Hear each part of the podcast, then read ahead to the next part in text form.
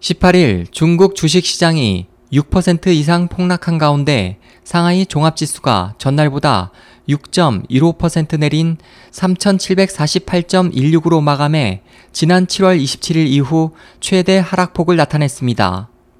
그 밖에 선전 종합지수도 6.58% 하락했고 홍콩 항생지수도 1.43% 내려 6주 만에 최저를 기록했습니다.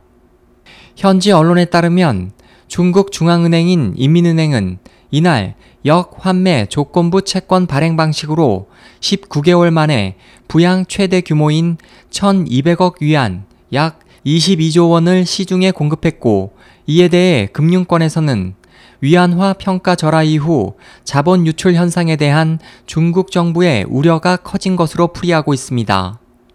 이에 대해 앞으로 기준 금리 인하 등 추가 부양책이 나오지 않을 것이라는 전망에 투자 심리가 나빠졌다는 분석도 나오고 있습니다.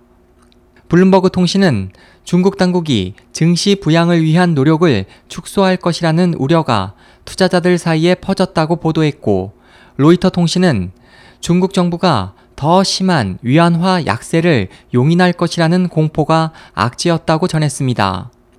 한편 최근 중국의 위안화 평가 절하와 미국 기준 금리 인상 등이 신흥국의 불안 요인으로 작용하면서 아시아를 중심으로 신흥 시장의 주가가 흔들리는 가운데 이날 MSCI 신흥 시장 지수는 0.6% 하락하면서 2011년 10월 이래 최저치를 기록했습니다.